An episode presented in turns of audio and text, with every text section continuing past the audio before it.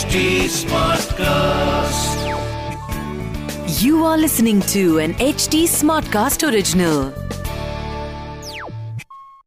जय श्री राम पिछले एपिसोड में हमने सुना कि भरत एक काबिल लीडर नेता एडमिनिस्ट्रेटर थे, जो इंफ्रास्ट्रक्चर का महत्व समझते थे जब इतने सारे लोगों को और सेना को राम के पास ले जाना था तो रास्ते में बहुत जंगल, कीचड़ आने की संभावना जानकर उन्होंने अच्छे स्ट्रॉन्ग रास्ते बनवाए।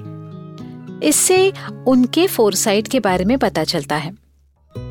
वशिष्ठ ऋषि जानते थे कि राजाहीन अयोध्या के लिए भरत से बेहतर राजा कोई हो ही नहीं सकता, लेकिन भरत ने इनकार कर दिया। नमस्कार, रामायण आज के लिए में, मैं कविता पौडवाल आपका स्वागत करती हूँ।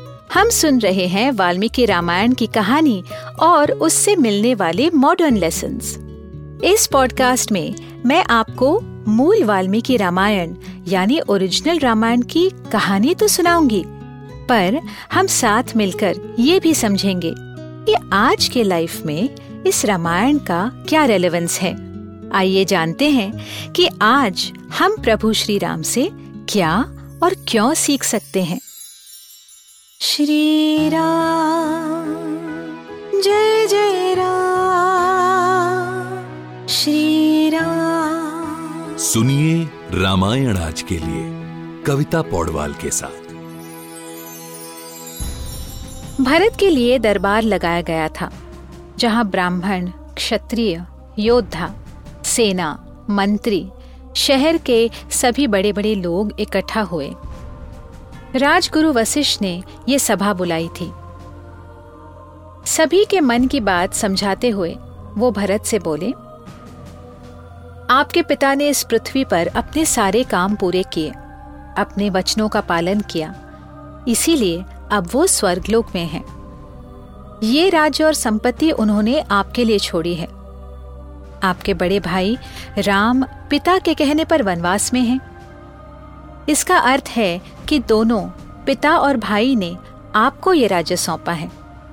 हम सब लोग आपसे बहुत खुश हैं। इसीलिए आप समय व्यर्थ ना करें और इस सिंहासन का दायित्व संभालिए। इसमें आप पर कोई दोष नहीं आएगा। भरत हमेशा अपने बड़े भाई राम से एडवाइस लेते थे। आज भी उन्होंने मन में सोचा कि मेरे जगह मेरे राम होते तो क्या करते? फिर वो बोले कौन सा धार्मिक पुरुष इस सिंहासन पर बैठेगा? ये तो राम की धरोहर है। वो राम जो वेदों के ज्ञाता हैं और जिन्होंने इतने वर्षों से राज्य को संभालने की शिक्षा ली है। वही इस लायक है। मैं तो इस बारे में सोच भी नहीं सकता। राजगुरु, आप मुझसे गलत काम मत करवाइए। ऐसा करके मैं एक श्वकु कुल को अपमानित नहीं करूँगा।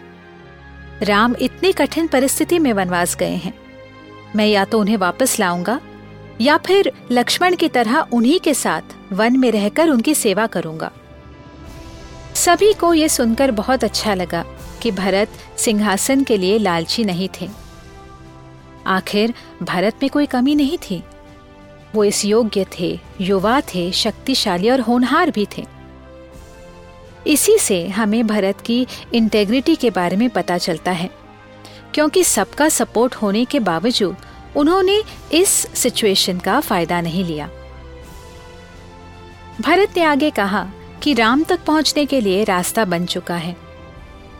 फिर उन्होंने सुमंत से कहा, आप हमें उस जगह ले चलिए जहाँ आपने राम को छोड़ा था। भरत के साथ पूरी सेना जा रही थी और अयोध्या के लोग भी राम को वापस लाने के लिए बहुत एक्साइटेड थे। घोड़ों पर, बैलगाड़ियों में बैठकर सब अयोध्या से गंगा की तरफ़ चलने लगे।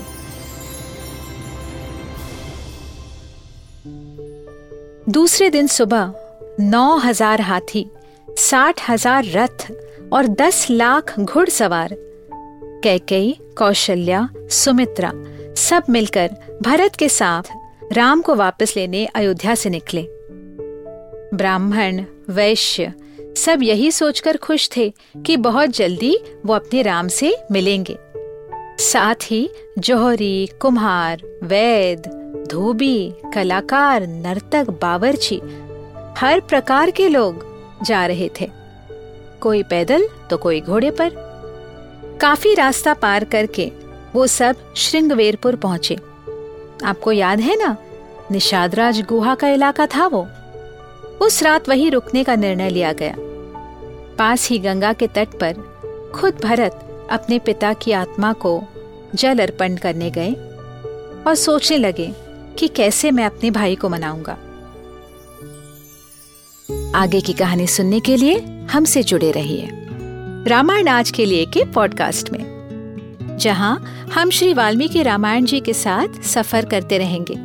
इस पॉडकास्ट को लिखा, नरेट और रिसर्च किया हुआ है मैंने, यानी कविता पौडवाल ने। इसका ट्रांसलेशन किया है श्रीमती प्रतिमा माणिक ने। प्रोड्यूस किया है दीप्ति आहूजा ने और एडिटिंग और म्यूज़िक दिया है सौरभ भोंजाल ने। फॉर अपडेट्स ऑन रामायण आज के लिए follow H T cast on Facebook Instagram Twitter YouTube and link अगर आप मुझसे कोई सवाल पूछना चाहते हो तो मेरे Instagram handle at Kavita dot Paudwal पर पूछिए और रामायण आज के लिए की पूरी सीरीज़ सुनने के लिए लॉग ऑन टू www.htsmartcast.com अगले एपिसोड में आपसे फिर मुलाकात होगी तब तक के लिए Ram Ram this was This was an HT Smartcast original. HT Smartcast.